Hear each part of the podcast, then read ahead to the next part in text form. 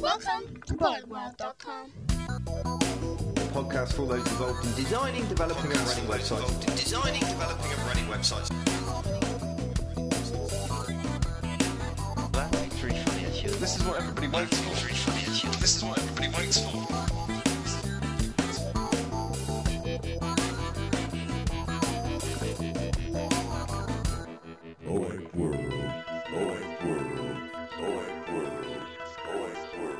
Welcome to the 103rd episode of BoagWorld.com, the podcast for all those involved in designing, developing, and running websites on a daily basis. My name's Paul Boag, and with me is. And my name's oh. Marcus Lillington. Oh, we were, we were nearly slick then. Yeah, then it- but oh, we ruined it. We. I, I think 103rd. It's the numbers are getting too big now. I think you just need to sort of say every tenth one or something. Or we could just drop the numbers entirely and go for names, because we always give them names, don't we? Like That's true. today is called Bargain Basement. The names aren't very meaningful, but Very, very rarely. Why, why is it bargain basement, Paul? because my section is on um, bargain basement usability testing today, I'm going to look at how to do usability testing on a budget. Okay. So there you go. I, and did you notice the seamless way there that we went into what I was doing for the show? Yeah, just I didn't notice it. well, it was that seamless. That's why. I'm in a kind of not noticing much morning actually. why? What's wrong with you There then? go. I don't know. Just everything seems like so much hassle this morning. Oh. I don't know. I think it's because I'm so gutted that I'm not speaking at South by Southwest. Well, you know, uh, they, they only allow talented speakers there. Paul is, so, but you are. So uh, how does that stand up? well, obviously, I'm the talented one. This is something we know. Yes, so um, you could you could be bitter and twisted and blame all of our Boag World listeners for not overwhelming them with votes. I wouldn't dream of doing that. There were like 730 plus submissions, so it's not entirely surprising that you, yours didn't get picked. For Sorry say. 720 places, yeah. Mm, exactly. Yes. so, what are you doing on the show then? Me, uh, I'm talking about how messy my office is. Is I really am. does this in any way relate to web design? In a very, very tenuous way. It's responding to an audio question Ah, so, uh, from from a listener. So it must be kind of slightly, I suppose. yeah. Well, I think It's working environments. working environments. Yeah, working environments are an important part of any profession, really. So, yes, there we go. That'd be good. Um, we're not going to have an expert on today. Um, I'd like to claim it was because I had something better to put on the show, but it's simply that um, I was away on holiday and forgot to record any. Um, so instead, I've got a review of, of what is Run out. We've run out of experts. That's what it is. We've run out. There are no more experts in the world. I don't think we have used them all. We could get Stephen Hawkins on. Yeah, but what's he know about web design? Actually, probably knows an awful lot about web He probably design. knows an awful lot about everything, doesn't he? Really. Yeah. So, so instead, we're going to review um, a tool for kind of creating sitemaps and stuff like that. I think, Marcus, you're going to love this tool. I think because you do a lot of information architecture stuff, and I think you're really I- going to like this one. Ah, So there we go. something I'm interested in for a change. Yeah, you might actually pay attention. Yeah. So, uh, um, we're gonna, yeah, talking about the Ask an Expert session, we're gonna change up the show a little bit um, after Christmas, and we're gonna do some some different stuff. Um, we are going to kind of combine my section and Marcus's section into just a feature, and we're going to take it in turns to do something there. Um, and then we're going to extend the Ask an Expert section just to allow it to be a little bit longer. Um, and we're going to kind of make it a three-way discussion rather than just like an interview that I do. So, so that should be interesting. I'm looking forward to doing that. And I've already got a couple of uh, people lined up to do that, so that'd be fun. Marcus gets to meet some new people, make new friends. Marcus, that'd be nice, wouldn't it? Exciting, although I'm a little bit nervous. Are you nervous? Uh, you know, new new day back at school, new school. Yeah, big school. A bit scared, but then it's okay. Yeah, it all works out all right in the end. Unless, of course, one of our guests is that huge big bully that steals your lunch money. and then you're stuffed. Okay, so let's kick off the show with our news section. So, the first news story for today um, is that there seems to be a lot being written at the moment about the subject of JavaScript, um, which is really good, especially for people like myself um, who've kind of grasped the basics of JavaScript but need to move on to the next level. A lot of the stuff that's being written at the moment is kind of aimed at that kind of person. Um, first, there is a post by Christian Heilmann entitled JavaScript Shortcuts that is aimed at teaching dummies like me how to code better. And it's actually a really good article and it's kind of helped me grasp some of the kind of concepts that enable you to shortcut some of the um, code you're doing and make it shorter and more efficient. So I've learned stuff about arrays and if statements and things like that. So go and check that out. Um, it'll save you probably a few hundred lines of code before too long, I'm sure. There's also another excellent post uh, which lays out the basic rules of unobtrusive JavaScript, which I imagine is great for those of you that are kind of old school JavaScript coders that need to be a bit more up to date with this unobtrusive thing, whatever that may be. Um, most of the points that uh, he covered are fairly obvious, to be honest. Um, especially if you've already encountered unobtrusive JavaScript. But there are some nice little extras. For example, um, he says uh, w- uh, that you should work for the next developer and make maintenance easier uh, by writing logical code with clear variables and function names and comments where necessary, um, which I think is really good practice and maybe something that, well, certainly I probably don't do as much as I should. I know what a variable called Fred means, even if nobody else does. So that's what's important. Finally, PPK has updated his DOM ca- compatibility table that catalogues browser support for various DOM modules.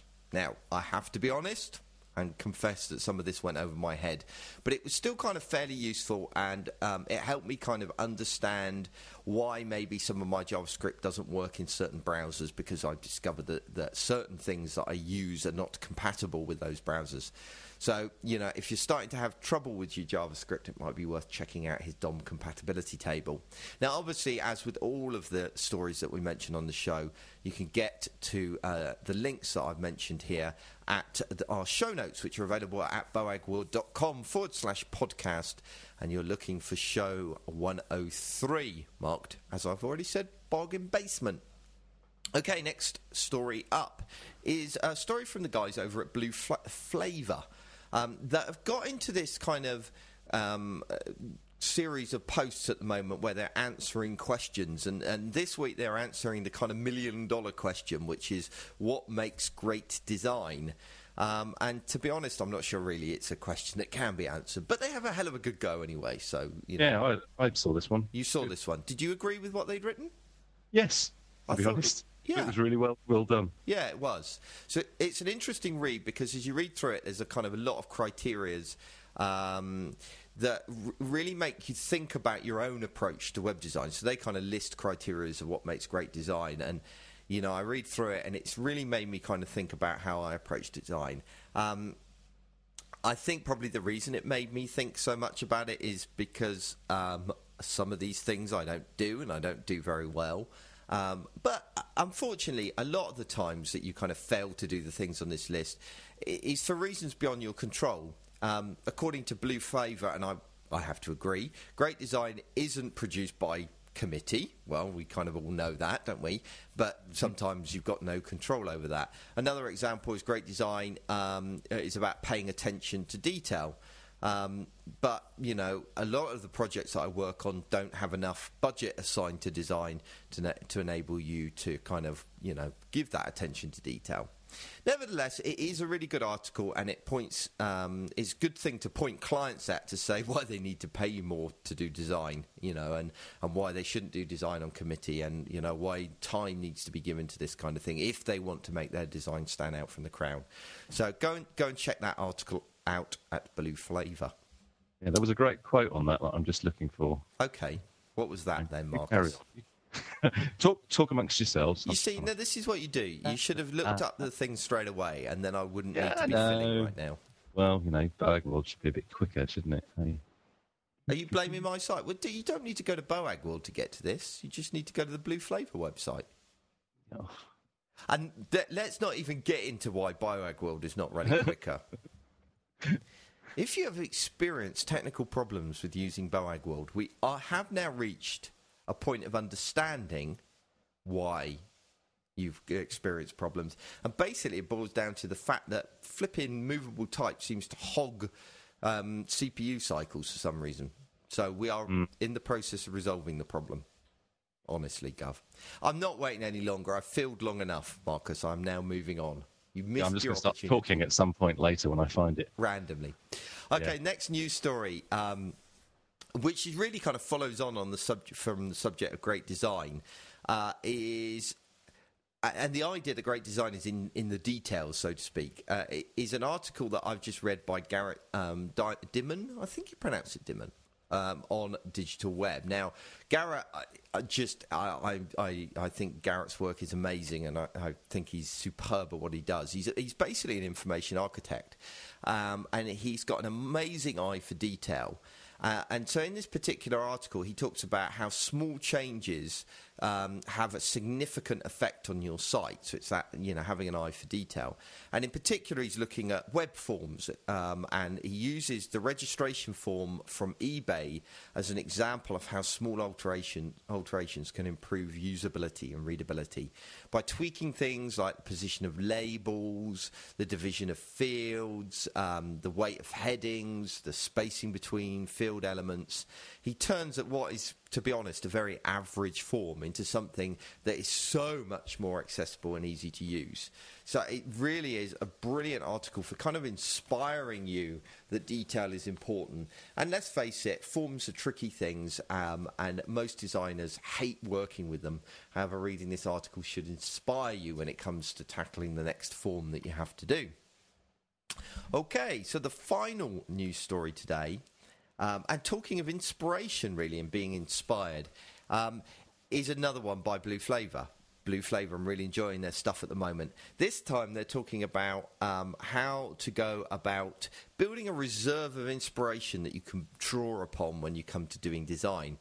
And inspiration is a subject that I've come back to on a lot of times, and for good reason. It's very easy to, uh, for designers to become formulaic in what they do, and it's important that we're constantly looking for new sources of inspiration. And this article is um, itself very inspiring, with a number of ways you can find inspiration that I hadn't previously considered. So, although it covers some of the obvious stuff like keep a sketchbook or photograph things that kind of cause you to pause and think, "Oh, wow, that's that's cool." Um, it also suggests that you do things like looking through cookbooks um, and even standing on your head. Seriously, they suggest that you should stand on your head.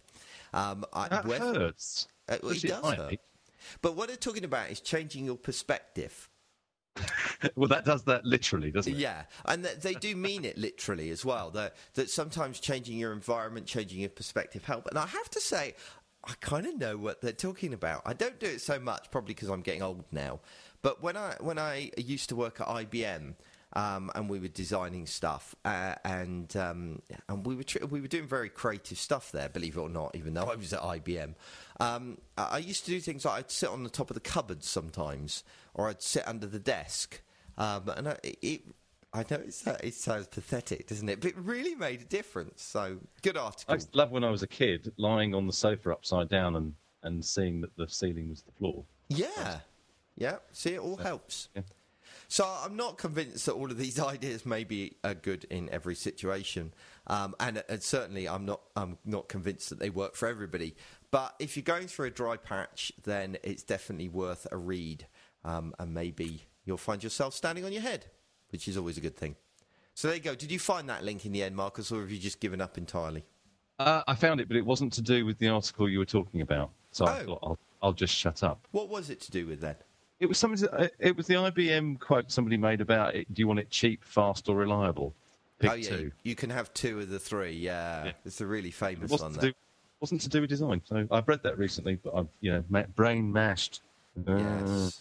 But it's still a very true comment and very Yes. funny. Okay, so uh, let's move on with the next segment of the show, which I think is going to be Marcus. Are you ready, Marcus? Is your office Yeah. suitably organised in order for you to do your segment? no, I didn't think it is. no, it really isn't. Uh, well, it- well, just, just uh, before we get into it, I want to say if ever there's a time to check out the show notes, it's this week, and you'll see why in a minute. BoagWorld.com. Okay, um, stop laughing. We got this um, uh, this audio question. We always like audio questions um, through. I didn't catch the guy's name, but um, thank you anyway. Um, here's the question. Hey Marcus, hey Paul. What do you think is the best environment for coding? Should your desk be spotless, or should it be a chaotic mess where only you can find anything? Do you find it is helpful to snack while coding and designing? Etc., etc. Continue the good work and don't let the ego get too big. Thanks for your time. Okay, that's my kind of question. Nice and lightweight and easy to answer. I think. Um, I'm going to Hey, swing so this a hang on a minute. How, how What? can you speak about coding and coding environments? Listen, listen, listen to what I have to say, Paul, and all will become clear. Okay. Okay, stop interrupting. Sorry. Find me doing that. No, never. I'm going to swing this a little wider. Okay. Okay. and look at working environments in general rather than just concentrating on my own desk, although I kind of do look at that. Uh, and you also may remember that coding isn't my strong suit, but but um, but I think we all need to. Um, uh, yeah, it's good to review what our working environment is.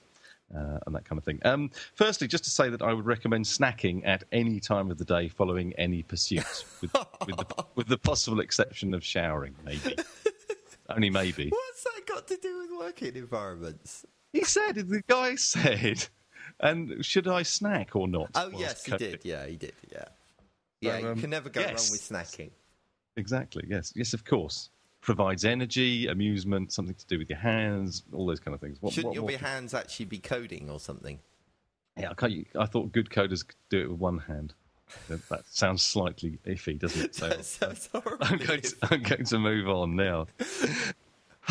My first heading is entitled Mess versus Tidy. Um, and this refers to Paul's comment about going to look at the blog. Um, I've been brave and posted a picture of my office in its current disgusting state onto the site. It's appalling, no question. I hate it like this. I really do hate it like this. It's driving me mad.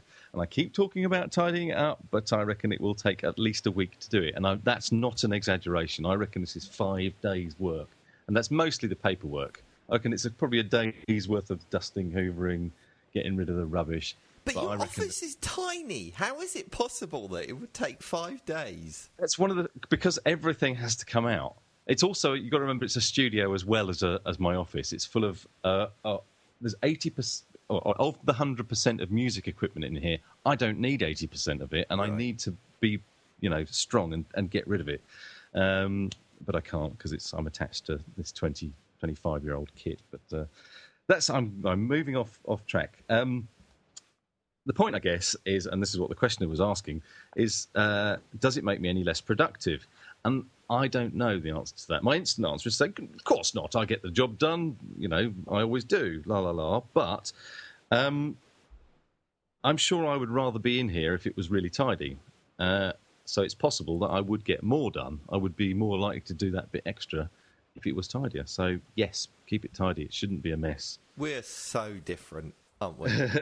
My desk is completely minimalistic. It has a monitor on, a keyboard, a mouse.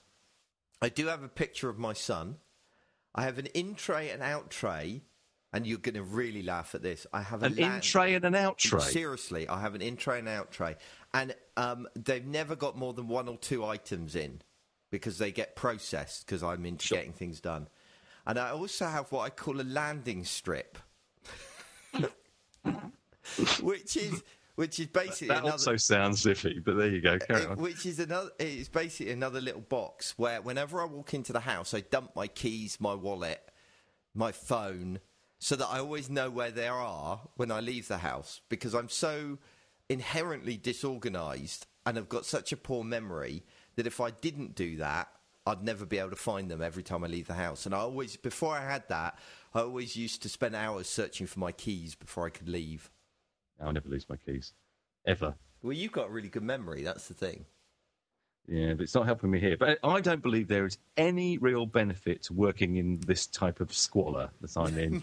Um, no, how could there possibly be a benefit? Well, the guy asked. He said, "You know, should should it be a kind of like your own mess that you work in?" But I don't think there is any advantage to it at all. It's really easy when you first set up an office not to bother spending the tiny amount in relative terms of time required to organise yourself, like Paul has. This is a mistake. File stuff away regularly in a sensible way. If you don't, well, just go and look at the picture. I tell you another thing. It with filing is keep it simple. You know, yeah. So many people come up with these over the top filing systems. I have like a basic A to Z file. You know, and it and Hang on, I, I beat that. I have a filing system, Paul. yeah, but yours is just a big pile on the floor. it's it's it's called the floor. yeah, Um, it's the floor or the bin, basically. It either goes in the bin e- immediately, or oh, I'm, I ought to keep that. Actually, no, it's slightly more complicated than that. The floor is to be filed because I should keep it. The bin is I don't need that, and on top of my desk is stuff I really should deal with at some point. There you go. Why are you the person doing this segment? it's like one of those. This is not what not. This is not. This is what not to do segments, isn't it? Basically. Mm-hmm. But it covers more than just mess and, and uh, you know mess over tidy. There's there's more to it. Let's move on from that Okay. because I'm ashamed. Just go see the picture. Yeah. Um, music versus silence.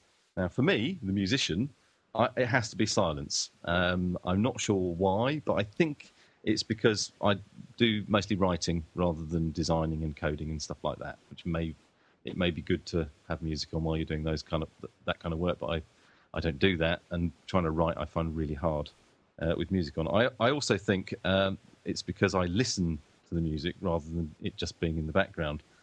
And um, when I was writing this, it occurred to me this either shows a weak mind or that I have an outstanding empathy for the musical arts. You choose.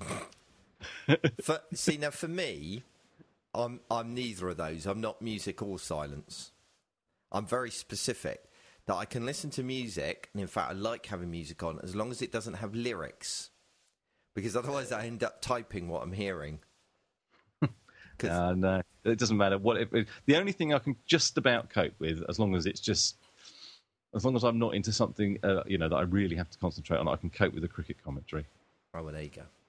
uh, because uh, whatever. Anyway, n- next, Because cricket's next- so boring that it doesn't distract. maybe I'm not going to go into that with you, Paul, because there's no point, is there? Because you wouldn't understand what I was saying. No, you'd be using words like googlies. Is that right? Is that right terminology? That is that. Well, yeah, yeah. You wouldn't normally use it in the plural, but I guess could. It sounds funnier in the plural. Go on, go on with the next segment. Other people. Move on, move on. Other people, yes. One thing that the questioner didn't um, get into was whether or not it's good to work with other people around you. Um, I think that the healthiest option here is to mix that up. Um, working on your own all the time, as we've both done for years, is great with regard to getting things done. You can really hone in on a task and give it your all. Um, but I think this, and I'll come on to this in a minute, it, it can get a bit unhealthy being on your own all the time. Our office uh, is it's an open plan office, and there's anywhere between about four and ten people in there at any one time. And I really struggle to write in that environment, so I couldn't be in there all the time. Um, uh, mainly because I'm too tempted to talk to other people. But working on, on your own all the time, I reckon, is counterproductive Yeah. um, you're far less likely to bounce ideas around and learn new stuff. I think that's the biggest thing. Um, teams teams of people tend to be more focused and productive if they work together regularly. It's interesting that, isn't it? Because that's very topical for us. Bearing in mind that uh, we had a conversation yesterday where we were, we were basically told off by one of our um, one of the people that work at Headscape that we weren't in the office enough. So I've now committed to going in a day a week, and I have to say I'm really excited about it. I think it's going to be really good, and I, I would I'm even tempted to build it up from a, ta- a day to more because I, I think it's yeah it's good. Anyway, carry Good. Right, yeah. Um, working on your own for years can, I, I think, can lead to a form of stagnation, uh, and uh, it's not sort of like you're incapable of doing anything. Not it's not sort of writer's block, but it's more a case of um, I call it staring out of the windows window syndrome. Because if you don't fancy a particular task, this is me anyway, and I tend sort of to to measure how much I want to do a job by how much tea I'm making. So I find myself wandering down the stairs, "Oh, cup of tea, yes. Whereas if I'm into the into the job, um, I'll, I'll get on with it here. Whereas if I was in an office environment working with other people, I'd just get on with it whether it was something I fancied or not. So I, I think it can you can get. It's not laziness. It's just it, it is a form of stagnation. It's um, I can't really describe it any better than that. and the next title is amusing me already. How to organise your day. Do you organise your day? I don't. Again, this is a, a real, really bad example. This is how not to do it from Marcus.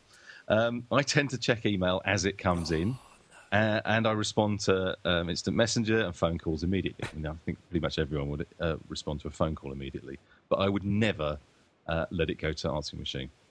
It, I have to. I yeah, can't but help that's it. part. Yeah, It's but that's part of your job as well. I mean, you're a salesperson Yeah, and I- I- fundamentally, so you you kind of you know if if if someone calls you, they expect an answer. Yes, exactly. But you know, probably I, I think that every every email, and every phone call is a is a great lead, but probably you know one in a hundred is. Um, but that's just my mentality, I suppose. You tend to sort of block out chunks of time for tasks and won't let yourself get interrupted. Yeah. Uh, so so at the beginning time. of the day, uh, beginning of the day, I do. I, I I have the I, I use the getting things done methodology. So at the beginning of the day, I go through the, my list of tasks, identify what I need to do for that day, um, and I block out yeah chunks of time to do those things. Um, I check email a couple of times a day, maybe no, a bit more than that. Actually, that's a bit unfair. Um, I tend to not have instant messaging open as anywhere near as much as anybody else. But it has to be said, I, the kind of work that I do is quite. You know, I don't interact with other people in perhaps the same way as, say, a developer or a designer would have to do. So, you know, I, I don't need to be as available. I can be more selective. So it does depend on your job. Yeah, to a certain extent. But I I think if if you can be organised and kind of do things in a in a in a set way, you're going to be more productive than the Yeah. flitting about method that I do. Finally, just to say that we're all different. That's fairly obvious just from uh, listening to Paul and I. Um, I think yeah, the main to wrong and I'm right. uh, on this one, possibly, Yeah. only possible. Uh, but the main thing to recognise is that with working environments, we're all different and we, we react differently to different situations. Some people like to lock themselves away, um, whereas others feel lonely working on their own. I remember we interviewed uh, some, a designer that we wanted to work with a long time ago, and this was when we didn't have any office at all, and we all worked from home, and we thought this was something that people would jump at. Um, you know, ev- everyone surely wants to work out of their own back bedroom, but she said, no, I'd find it really lonely, and I couldn't cope with doing that every day of the week. Sorry, and that was the only reason she wouldn't work with us. So, you know, people people need different things, um, and I think employers need to recognise this, and obviously within reason, uh, try to provide the best environments for their staff on an individual basis. Yes. And that's me for this week. Good segment. Like that segment a lot. Thank you very much, Marcus. Just don't do anything Marcus does and you'll be fine. I'm going to show you a picture once I've tidied it up, and it'll probably be Christmas. I've got two weeks off at Christmas, and it's going to happen then. Yeah. Seriously. Do it and then post it. We'll post it on the site.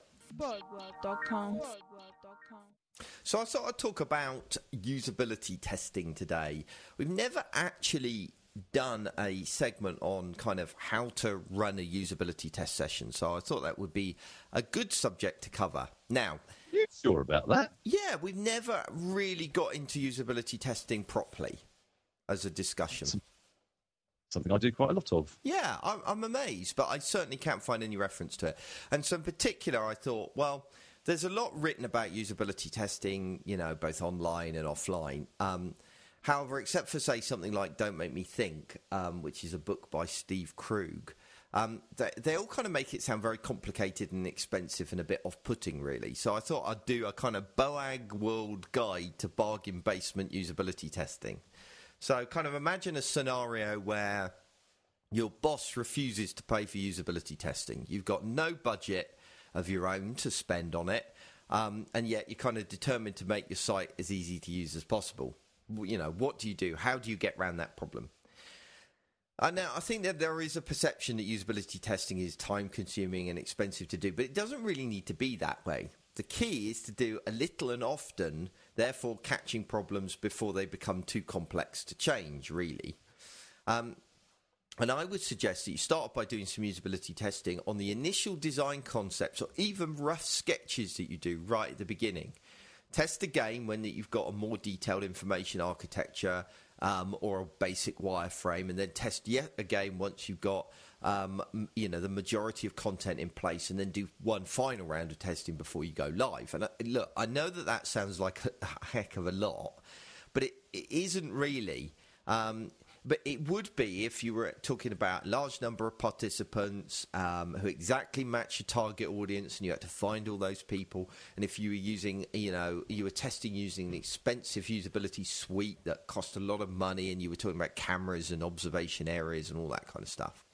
However, with a kind of bargain basement approach to usability testing, you can kind of make up for the quality that perhaps you'd get of. Um, you know, doing it the expensive way by by quantity, by testing lots. By doing multiple rounds, you can probably pick up more problems than you would get from a single round done with all the kind of expensive techniques.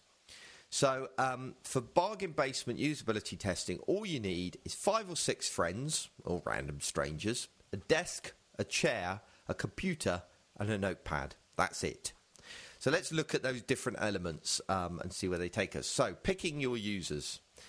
So let's start at looking at the users that you're going to test with. First of all, you don't need to match the exact demographic of your user group that you're trying to, to reach, you know, in your testing. Um, it can be very time consuming to find people that match your target audience. Instead, just grab anyone. Doesn't matter who. Friends, family, random strangers, people you met on the street, whoever. Just grab anybody you can find. The reality is that the majority of usability problems are going to be generic across all audiences. Sure, if you you've got a friend that meets the criteria um, of the people that you're trying to reach through your website, then all the better. But don't get hung up on it. Best to test somebody um, than to test nobody at all. Okay, so also don't bother getting too many people. You don't really need more than five or six. The more you have um, doesn't equate to the better testing. Beyond five or six, you don't really catch any more problems um, than if you had, you know, 15 particularly. Um, it isn't worth the additional time of finding and rounding up those people and testing them. You're better off just testing a few people and fixing those problems and then testing again. Because what happens is, is that you know, if you say just do one round of testing with 15 people, everybody got, gets hung up on the first one or two problems. And so you don't discover other problems buried deeper in the site because they've just got stuck on that one problem. While if you do um, just test with five people, you still find that one problem, then you fix that problem and people can find new problems deeper in the site, if that kind of makes sense. So five or six people, multiple rounds of testing, don't worry too much about demographics. Next, let's look at the environment. There is no need for, uh, to test in a usability lab. In fact, I would go as far as arguing that the best place to test people is where they normally surf the net. If, uh, if possible, go to their home or their office and test on their own PC. That way, they feel more relaxed and are more likely to behave normally than having lots of cameras, uh, you know, pointed in their direction and two-way mirrors and all that kind of stuff. If you can't do that, then just sit them down in front of your own PC and test them there you don't need a camera and you don't need observation areas. Simply sit with them and jot down things as you go along. If you've got a colleague or a, um, somebody else that you can get to join you and take notes, then all the better. But that, really, that is optional. Okay, so what do you do in the test session itself? Well, to be honest, this isn't rocket science either. What you can do is largely dictated by what you've got to show when all you've got is a couple of design concepts, the best that you can really do is ask them, um, the user, what they would click on to complete a certain task. Um, you can also ask them if they can quickly spot certain screen elements using the same techniques that we've spoken about before when we've talked about design testing. Um, as you've got more to show, then you can ask people to complete maybe more complex tasks. You can ask them to find a specific page within your wireframe, for example, or you can ask them what they'd expect to find under a certain section on, you know, the site map that you've created. Your job is to watch how they kind of interact with each other um, and to note where they struggle. Now, uh, this is important. The key to the process is to encourage them to kind of articulate their thinking as they go along. Users will often sit kind of there staring blankly at the screen if they get stuck. You need to ask them what options they're considering and why they're struggling. So get them talking, encourage them to talk. Thinking out loud. Yeah, thinking out loud, basically. Yeah. Before they click on anything, ask them why they, they've made the choice they did and what options they've rejected and why. The idea is to get them talking as much as possible about what they're doing. Fundamentally, that is it. Obviously, you could write a lot more on the subject, and there are certainly people that have written a heck of a lot more on the subject. But if you boil it down to its basics, you're talking about getting five or six random people to sit in front of a computer, look at the site, and ask them com- to complete a series of tasks um, while talking about their thinking. It's not difficult, and so you have to ask the question: Why do people pay you so much, Marcus, to do usability testing? You're obviously ripping them off. That's what I've got to say. Um, oh, actually, no. There is one more thing I want to say um, which you just remembered. Um, I had a uh, had a really interesting link sent through to me by a guy called Tom, who's a Boag World listener, and it's um, check it out, Marcus. Actually, if you've got a browser window open, um, go along to usertesting.com. Absolutely incredible. This, I mean, I haven't tried it yet. It could be absolutely pants, but if you've got no budget to spend or you've very limited budget, this is one way of doing it, right? So for nineteen dollars per user, right? So let's say you tested five users, what that'd be ninety-five dollars. Then you can basically um, pay ninety-five dollars, and they will ask five users to go along to your site um, to complete certain tasks that you give them, and that is all recorded on a video, and they will talk about what they're thinking as they do that, and then you're also given a written review describing the problems that they found. Now, I'm sure it's not as good as actually doing the testing yourself. It's not as interactive. You don't, you know, you can't kind of adjust your questions as you go along. You can't see their emotional responses to stuff, any of that. So it's not as good as doing it yourself. But if you're really strapped for time and cash, then, that, then maybe that that's an option. So thanks, Tom, for sending that link in. Looks looks interesting, doesn't it, Marcus? Yeah, my only concern with that is you don't know who's testing your site, and it could be the same five people do the testing for every single site. They are therefore experts. Yeah, yeah. Trying Um, s- yes, that's a fair comment. But you know, I just thought I'd mention it because it was an interesting thing, um, and we, we had some good comments on that on that particular article. So again, go check those out. Okay, let's move on. BoagWorld.com. Okay, so as I said at the beginning of the show, we don't have an Ask the Expert this um, week, but I wanted to review a, a information architecture ch- tool, really. Um, now, this this is interesting, Marcus. You must have the same problem as I do, right? That you have to do kind of site hierarchies lots, basically a site map, an information architecture that the client then signs off. Correct? Yep, loads. What do you what do you use as the tool to create those? Excel.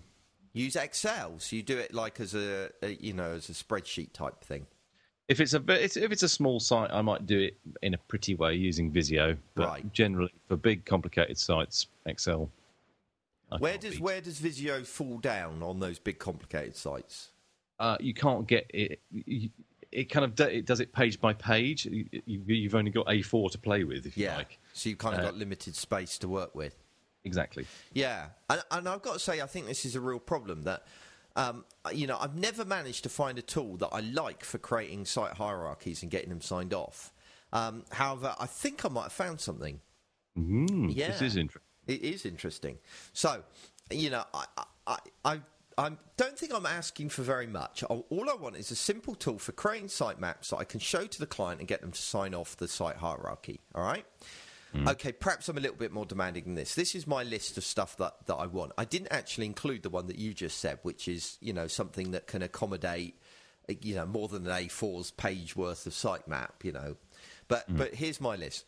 Um, that it's got to be easy to use and doesn't have too many unnecessary options that get in the way. All right. So you know, um, some tools like even Visio, you know, it, it starts drawing. You know, you have to draw the arrows between the boxes, and you know, there's different styles, and it's all just gets. You know, it's not pro- primarily designed just for this task, is it? Visio is very, very complicated. Yeah. You can make it, un- you know, it, it draws well, you can draw office plans with it and all sorts of things. Yeah, which means it kind of slows you, can slow you down a bit. Yeah. Um, it needs to look nice so that I can show it to the client and it looks professional.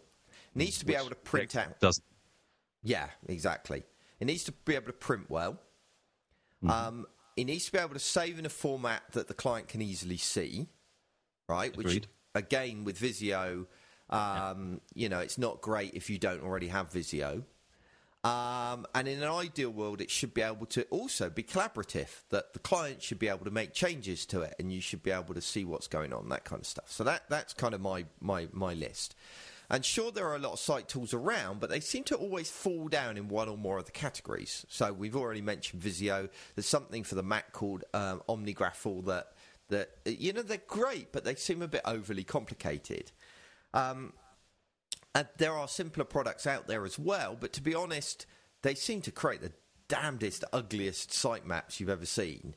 Um, and there are even a few online tools which are, are, are pretty simple um, and nice at producing sitemaps, but they always seem to mess up you know, when it comes to, say, printing. So, a while back, I received an email from a guy who has developed a sitemap tool called Writemaps um, that is actually available. Let me just check the URL um, to make sure I get it 100% right. So, it's writemaps.com, and that's right as in W R I T E.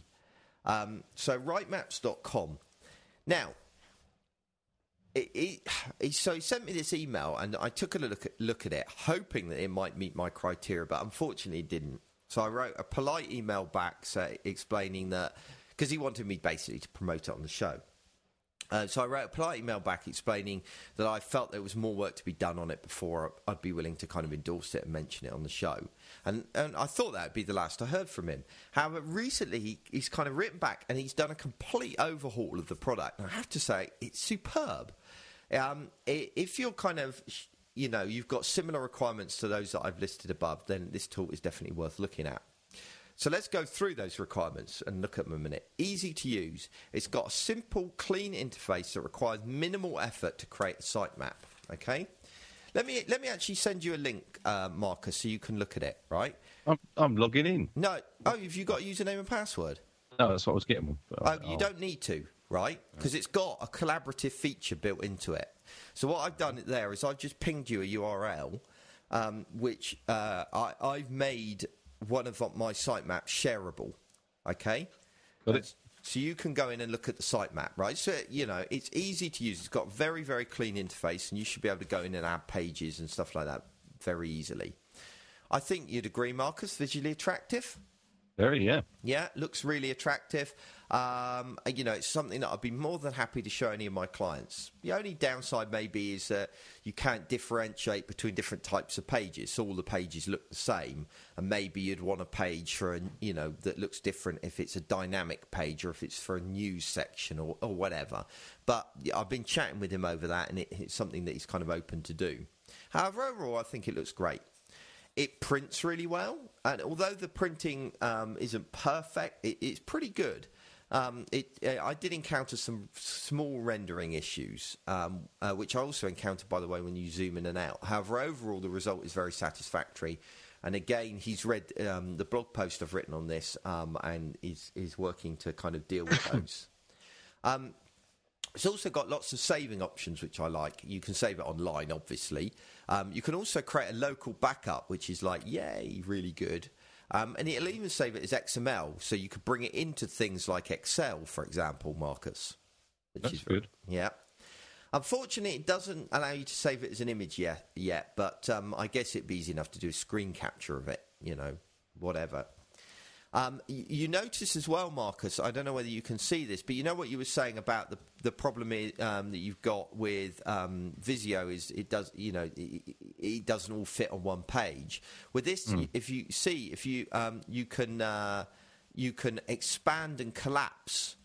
You see the little um, Yeah, yeah, yeah. I'm, pl- I'm playing with it. Yeah. so you can expand and collapse um, individual pages um, sections, so you can hide away pages if they're if they you know if they're not doing what you want it to do, etc. It would So- be nice to be able to drag it when it was moved, zoomed in. Yeah, that somebody made a comment on, on, on that about dragging and, and, and dragging and dropping pages around as well. So he, he's working on all these things. But I have to say, I think it's now reached a point where it's actually good enough. You can also view it instead of just as a sitemap. You can view it as like a, a indented list as well. Yeah. And and the fact that you can share it like this, so you didn't have to create an account or anything like that. You just went along to that ver- that special URL I set, eh, gave you, and I can share it either with editing turned on or turned off. Um, so you know, really good, really useful tool for creating sitemaps. And here's the um, you know here's the, the the killer test, Marcus. Would you use this? Do you reckon? I need to do it on an actual project. Probably is, uh, is the answer to that. I think you ought to try it because I think it's really good. You can add notes to individual pages um, and even associate a page on here with a live website page if you want to refer to another page, you know, on, a, on maybe an existing site. So do you need to refresh to see any edits I've done? Let's have a look. Um, have you? Yes, I think I probably will do. Let me see if what happens if I refresh.